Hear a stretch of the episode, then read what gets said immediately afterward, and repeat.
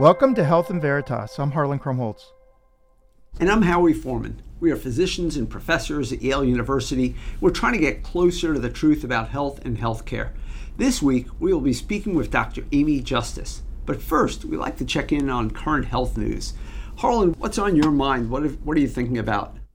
Well, I, I was going to talk a little bit about electronic health records because because of our guest today. Let me just take one second to say can you believe it? Another massacre, another gun violence episode. You know, this is health, health care. You know, this is we, we, physicians can't be indifferent to this. And and I don't know if you saw the the coach of the of the Golden State Warriors had a you know what I thought was an eloquent you know thing. Steve Kerr was on Twitter and and everywhere else. You know, there the outrage is growing, in the fact that the majority of Americans want something done, just simple background checks.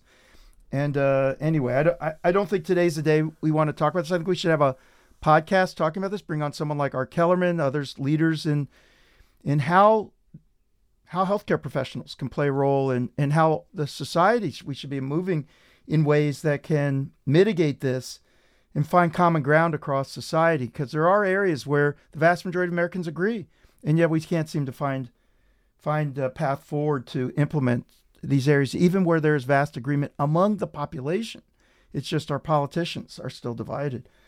But I, I also, just with Amy Justice, one of the stars of the Yale faculty, joining us today, you know, a lot has been on my mind about this issue of electronic health records. And just for listeners to say that there is an emerging transition of a large amount of research from traditional ways of collecting it, which was to fill out what we called case report forms. So you would have a patient in front of you in a study, you would ask them specific questions, or you would go through their medical record, and a human being would then code what they saw that was their diabetes, was their hypertension, and start filling out forms. Then we would enter those forms into digital formats and, and then try to analyze them. But but a new way is emerging where we're saying data that's being generated in the everyday operation of healthcare sits ready for us to learn from. That is, with every interaction in healthcare, there's data that's being generated, and that can be the the substrate. That can be the resource that we use for researching. It can obviate the need to spend a lot of labor intensive effort trying to fill out these forms as a means to do research. And and yet, because the way that electronic health records were developed and the the diversity of ways that data are archived, organized, and and honestly fragmented within these systems, it's it's very difficult. It's not simple at all.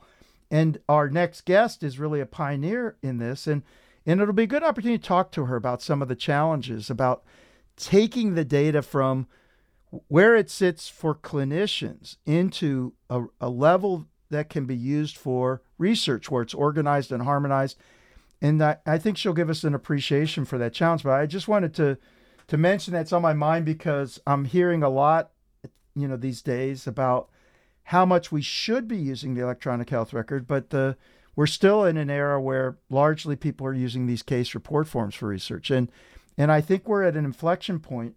And our next guest is part of that. The legacy of what her work has really opened up, I think, a lot of eyes about what's possible. So, anyway, th- these are just a few things on my mind. I'm really delighted to introduce Dr. Amy Justice. Uh, Professor Amy Justice is a clinical epidemiologist and the CNH Long Professor of Medicine and of Public Health at the Yale School of Medicine. Her research focuses on analyzing electronic medical records data using statistical methods, machine learning, and cross cohort validation. But this understates vastly her influence and impact, and here's why. Her oldest project is the Veterans Aging Cohort Study, an ongoing longitudinal study of veterans with and without HIV infection, ongoing for, I believe, more than 25 years now. Her work has developed healthcare indices that can and are used throughout the world. In short, her work extends well beyond her own scholarship, her own publications. While most investigators can have a large impact looking at changes over brief periods of time, Dr. Justice has invested enormous time, energy, planning, and thought in building a living body of ongoing research output that serves a large patient population. She is world renowned. She is presented at the United Nations, the International AIDS Society, the Royal Medical College in London, the White House Congress. She's been multiply honored as well.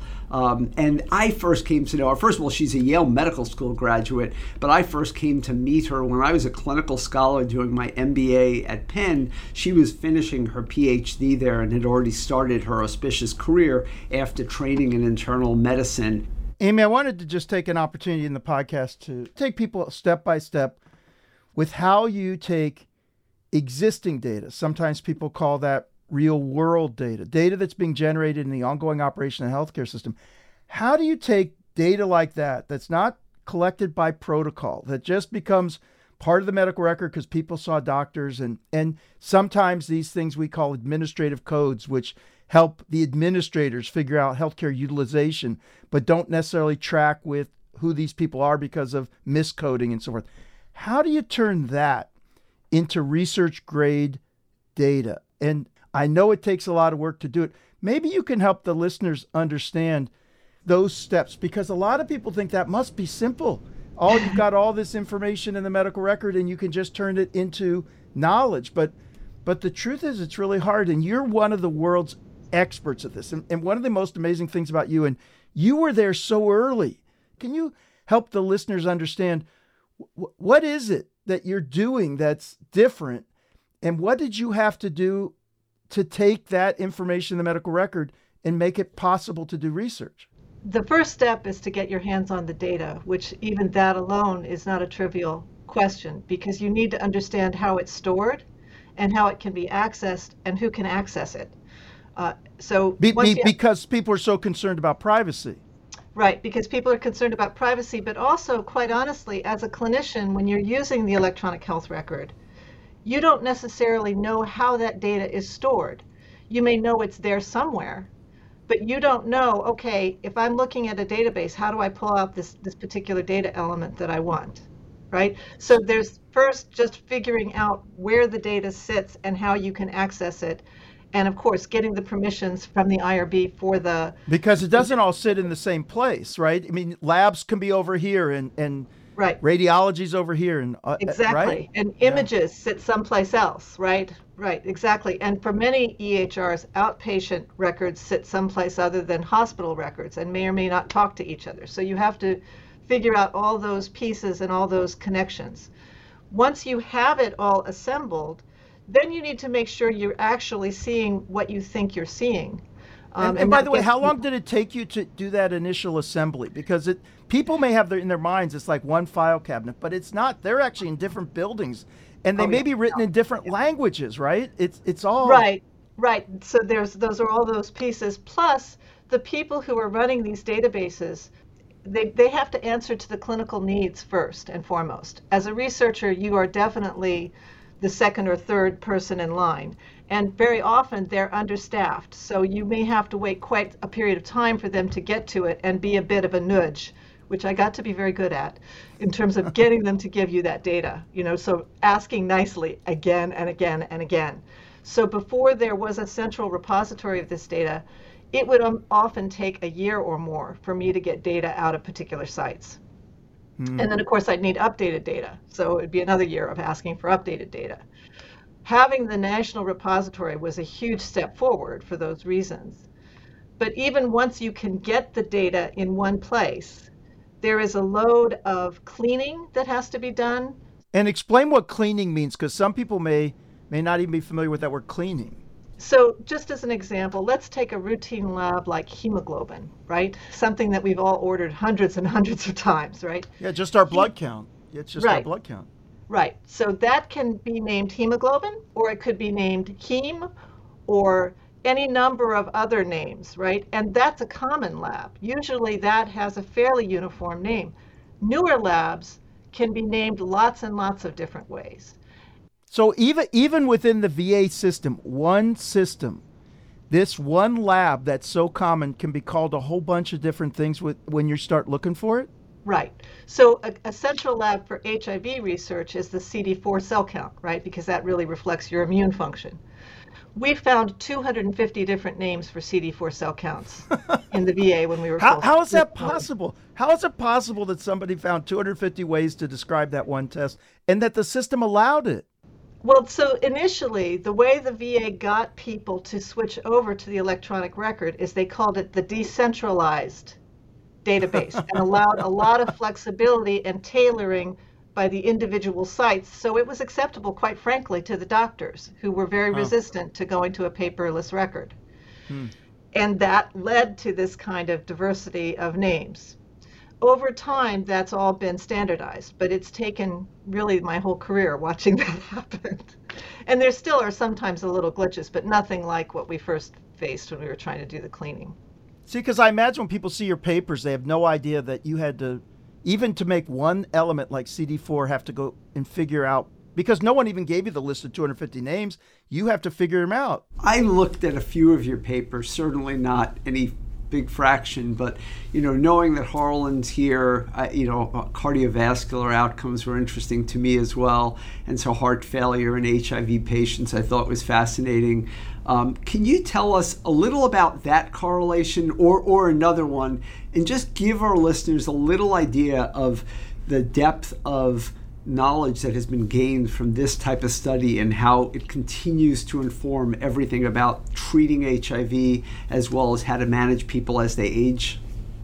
Thanks, Howie. So it's it's kind of an interesting story. So you know, when HIV first happened, I mean, and the, the, parallels with COVID are also kind of interesting. But anyway, when HIV first happened, right, there was a huge panic. We didn't have any therapies. We were trying to figure out how people got infected. All of that happened, right? Then we finally had a test for whether or not people had HIV, right?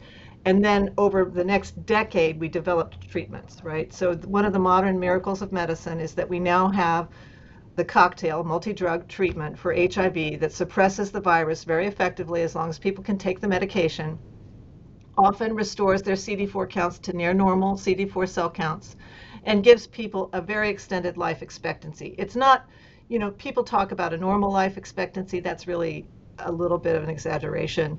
But more along the lines of people having diabetes or other chronic conditions than it was initially. When I first started studying HIV, the median survival after hospitalization was six months. I mean, think about that six months. Um, now, you know, it, depending on the person's age, it could be 20 or 30 years. So it's it's a totally different story. However, and when we first had those medications available, we all thought, oh, wonderful, people are going to be great. But I kind of said as a general internist, you know, there's still a price to be paid for having this infection. We're not clearing the virus, we're suppressing it.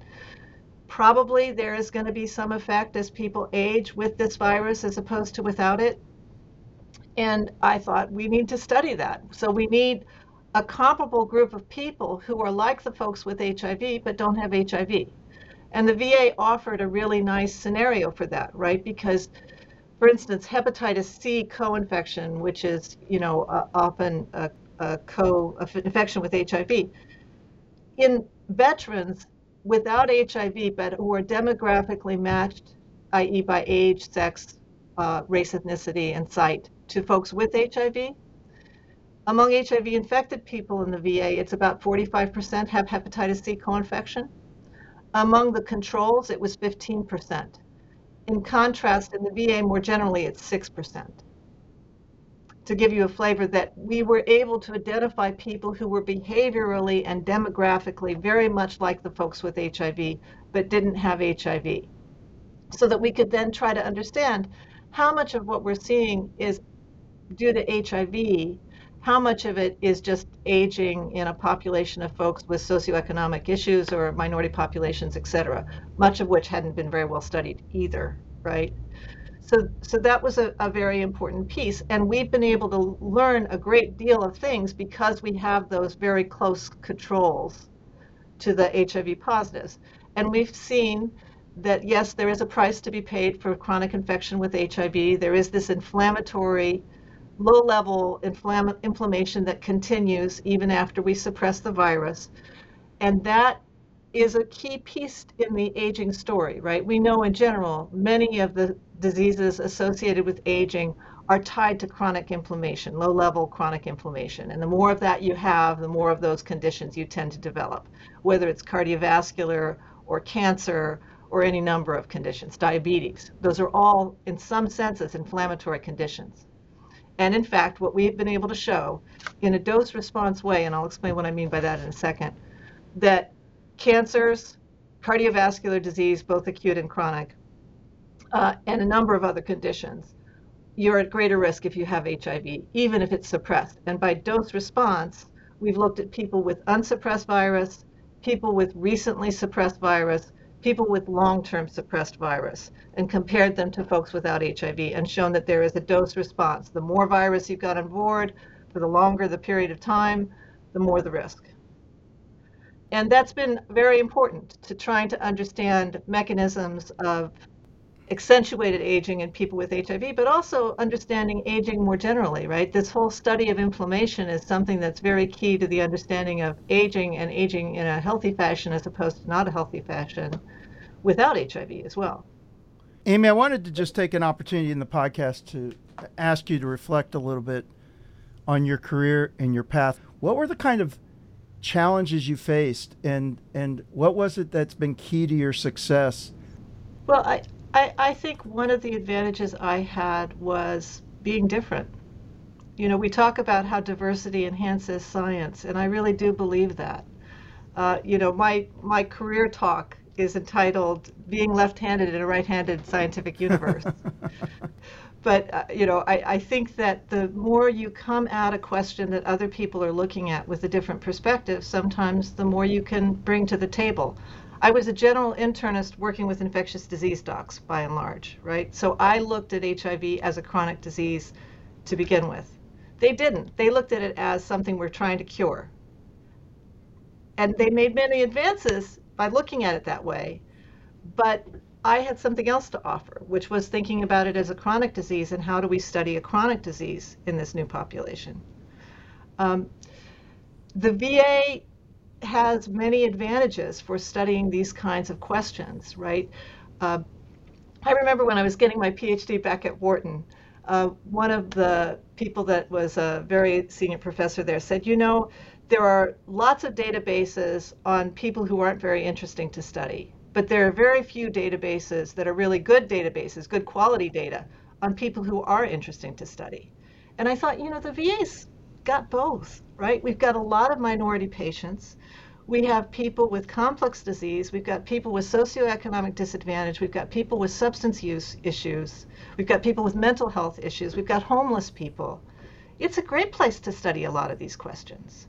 And people haven't been doing it nearly as much as they might do it, in part because the VA was only funding certain kinds of research, and people had the impression that they couldn't fund VA research with NIH money and I and I was told you'll never get a grant to study this from the NIH because they don't think veterans are interesting.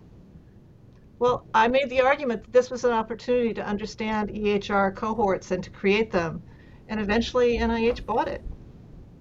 So I, I think that I, I, would say that was my biggest secret to success that I was willing to kind of think. I, I just inherently think about things differently. Yeah, that's incredible. Yeah, it's good one of the things that you've both highlighted for me or, or reminded me is just like we have a universal healthcare system for our veterans, or at least universally available for our veterans, um, and you're able to do this study. We could use that to do studies on COVID, but you know, I, imagine that this is one of the places that we almost have to rely on to do this type of cohort investigation. I know the Framingham study, which is of cardiovascular disease, is not based out of a Veterans Administration hospital, but I wonder is this the future that we, we're going to have to rely more and more on the VA for doing this type of work, or is there a way that this can be done now that uh, all hospitals have EHRs, even if they're not, uh, you know, integrated with one another? So, Howie, I think it's an excellent question. Um, one of the issues, of course, is that whenever you try to bring data together from multiple hospitals, so you know Yale New Haven Hospital Health System is interested in doing this, as Harlan well knows. Uh, and we'd love to be able to know about okay what about the patients who are getting some of their care in new york and some of their care in boston and some of their care in connecticut and some of it within yale new haven and some of it from other health systems right? We'd really love to be able to follow people throughout to have the whole picture for what's happening to them right? The problem is linking those databases uh, requires using individual identifiers and there are many many barriers to being able to do that some of which are quite justifiable but which make it very challenging when you're talking about trying to study an epidemic across the country. Uh, when COVID started to happen, I was asked by the VA to be the scientific consultant to a large federal collaboration trying to bring together databases to study COVID. Um, I was involved in calls the two and three times a day. There were a bunch of discussions. We talked to the people at um, CMS, which is the Medicare Medicaid people. We talked to the Centers for Disease Control people. We talked with a number of different groups who had federal databases that could, in theory, be linked. The mother may eyes, as I like to say, were just impossible. There was no technologic reason why we couldn't do this. It was getting the permissions that weren't possible. So in the end, most of the studies were done using VA data alone because we'd already created that data, we already knew how to clean it, and we already knew how to analyze it. So we did write, there were a number of COVID papers that came out, but none of those other databases, which really would have enhanced the work, could be brought into play because there were just too many Mother May Eyes. When you're um, thinking about what's going to happen next, you know, with regard to this, and you're counseling young researchers about the areas that they should, you know, think about investing I wonder if you could just share some of your thoughts with, with the people listening about wh- where you think those are and what, what you do tell people who are coming to you for, for the next, you know, thinking about the next 10 to 20 years. I like to say embrace complexity. uh, you know, when you think about basic science, right, the, the secret to basic science is honing the question down to a very precise, limited focus.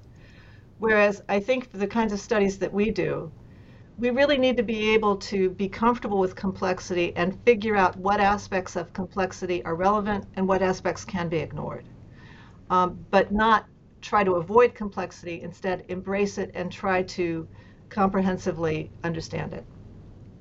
I was just gonna I was gonna make a plug right now that you know you say embracing complexity. Uh, you know this is sponsored by the School of Management, and that's their sort of their theme is embracing oh, complexity, uh, trying to educate leaders for um, you know, it, it is it is hard when you're early in your career and you're always looking for sort of simple solutions for things to be open-minded to the idea that maybe things aren't as simple as we'd like them to be, well, or it, politics, or. And I think it's more than that, which is, and Amy, you were able to resist this. I, I'd like to think I was also able to, but I can't tell you how many times people told me focus, and what they meant by focus was narrow, narrow, narrow to a very simple question and become mm-hmm. like the world's expert in a very small thing as opposed to seeing something more broadly. And I, I don't know, uh, you know, that just never fit my conception of how to make progress in medicine, where that, that is our, on our side of the clinical medicine, applied medicine, trying to improve outcomes. You know, it's never that simple. You have to understand, and I really love the way that you're expressing it, that – that you actually have to embrace that complexity, which means you have to understand a bigger picture. Maybe that's intrinsically part of primary care too. That you I know the perspective you bring. I, I, think it's why I went into primary care. Yeah. I mean, I think that there's a role for both. You know, it's it's like this ridiculous debate about randomized trials versus real world data. It's not one or the other, it's both. We need both. Yeah. We need people who can be somewhat narrow and specialized and I have a bunch of people who I work with who are very good at that and they compliment me because they think about the details that I don't think about. So I think it's partly understanding what it is you're good at and what you need to rely on others for. So I, I have well, I do want to leave with one thing, which is we, we both uh, have great admiration uh, and appreciation for Alvin Feinstein as a Absolutely. sort of a you know one of the giants of of Yale's uh, scientific history who actually paved the way for, I think, legitimizing the rigor with which you could apply to clinical science. When I think about you, I not only think of your creativity and impact, but I think of the rigor of your science. And I, I think that probably Alvin, as you were, you know, he, he was one of your mentors and one of mine. So I just wondered if you wanted to reflect just for a moment about what, what Alvin Feinstein meant to you, just as a way for us to pay tribute to him uh, together on the podcast. Thank you, Harlan. Uh, Alvin was my first mentor. When I started medical school, I said I wanted to be a clinical leader. And then I had a patient who was my age, a woman who had uh, cryptococcal meningitis and, and AIDS. And she said to me, I know I'm going to die with this thing, but can you tell me how, how long I've got? I remembered I'd had Alvin for prognostic staging and he'd worked on cancer. I went to see him cold and said, Would you help me with this? And he said, Sure, who's going to be the AIDS expert? And I said, Oh, I will be. and, you know, as a medical student. And Alvin said, Great, let's do it. And he spent two years with me, meeting with me every week for an hour, teaching me chart review, teaching me epidemiology and methods. And I realized, hey, I'm better at this than at clinical medicine. I think this is what I want to do. So he's responsible wow. for me being in research altogether. I was going to be a clinician, which I was very excited about, but I think I'm better as a clinical investigator. Hmm. You're actually good at a lot of things, but that's is amazing, and and he did invest tremendously in students, everything from teaching clinical examination to teaching people how to do research. And anyway, it's nice for us to have the memory together of of his contributions. So, when, uh, can I just say one other thing? Yeah. So, um, I was running the clinical one of the clinical scholar meetings. You know, not the Robert Johnson clinical, the um, you know the fellowship afterwards meeting, at the year that Alvin died. And I, at the end of the meeting, I said, uh, which was 2001, I think, right? Yes. Yeah. And at the end of the meeting, I, I, said, you know, I'd like to recognize Alvin Feinstein and the role he's played in our lives. And I said, would everyone for whom Alvin was a direct mentor stand up? And, you know, a bunch of people stood up in the room. And then I said, okay, would everyone who has been mentored by someone who Alvin mentored please stand up? And of course, you know, twice as many or three times as many people stood up. And then I said, would anyone who's ever used the word comorbidity please stand up? and of course, everybody in the room stood up because Alvin coined that term. Yeah, yeah, yeah. I was at Wharton, and that's when I first met him at the uh, annual meeting. And uh, he was a larger than life figure there. I got to know him a little bit during my first five years as on the faculty here. Uh, and as you say, there are so many people, uh, people still much younger than me, whose whose lives have been enormously impacted by him. So it's uh, it is an honor to to talk about him in this way. Yeah, thanks, Amy. So, what, thank you so much for taking the time with us. It's such a great pleasure, and and I said it, it it's just uh, it is a chance when you were coming on to just review your enormous body of work and and the impact it's had, and it's it's it's great to be a colleague of yours at Yale. Oh, thank you very much. Thank you. Your contributions are going to go on for, for decades. I mean, that's what is so amazing about this. Um, so, thank you for everything that you do. Oh, thank you, Howie. Thank you, Harlan. I appreciate the opportunity and your very kind words. oh, well, well deserved.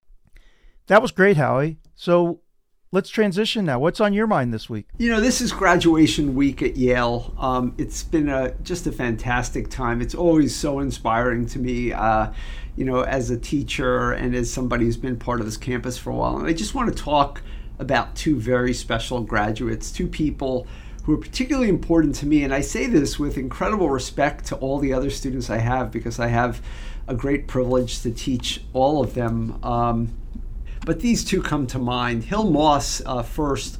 Uh, she came to Yale five years ago to pursue a management degree after six years at a firm that provided support and consultation for cultural organizations. This is a, a pretty common background for a student that comes to our School of Management. Um, so no big surprise here, but shortly after arriving at the age of 28, she was diagnosed with breast cancer.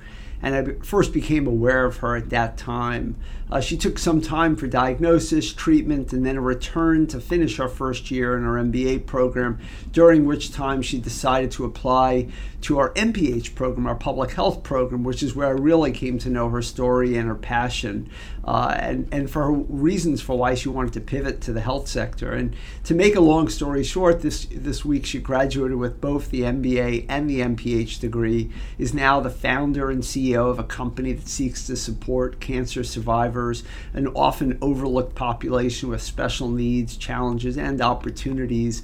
Uh, she helped co-lead our healthcare conference, was a leader in so many other activities, and quite frankly brought joy, compassion, and her personal experiences into curricular, co-curricular, and extracurricular activities. We are so so much better off for having her among our graduates. And then in the other in the other sphere is Arya Singh, who I first met when she was a sophomore undergraduate taking my class in the fall of 2019, right before the pandemic began. She scored the highest raw score in a class of nearly 100 students, but she didn't stand out just for her scholastic excellence, but also because she was wheelchair bound. Um, a motorized wheelchair, and I learned a lot about the challenges of access on even our ADA compliant campus because after the first week of sitting in the back of the lecture hall and being reminded that I had to speak more loudly because she was so far back there, I learned that it was she was sitting back there because she couldn't figure out how to get to the front of the classroom. We had this sort of hidden elevator, and she eventually found the hidden elevator and joined me in the front of the room where I learned more about her. The fact that she was diagnosed with spinal muscular atrophy at a time when it was quite frankly a fatal childhood illness and how she enrolled in a clinical trial of new therapies and eventually being among the first cohorts of patients to receive a new therapy that has prevented the further uh, advancement of the disease, offering her an opportunity for a more fulfilling and full life. And along the way, I learned about her children's book that she wrote about clinical trials, her interest in orphan drugs, and I was able to hire her as my course and technology assistant for the pandemic years 2020 and 2021. And it's not an exaggeration to say say that she absolutely got me through the pandemic semester and then the pivot back to in person teaching. This week, she was the student class day speaker, and I encourage everyone to listen to her talk. We'll link it. Um, in the narrative for the podcast. And the next day, she graduated Yale College. And after some healthcare consulting this summer, she's going to come back to Yale to finish her MPH degree, again, helping me this time as a formal teaching fellow we all face challenges in our lives. These two women have turned those challenges into opportunities, have made the world a much better place for those around them, including me. I am so grateful for their efforts, for their friendship now. Um, and it just reminds me why teaching is such a uh, great part of my life and, and what makes me enjoy uh, being at Yale so much more.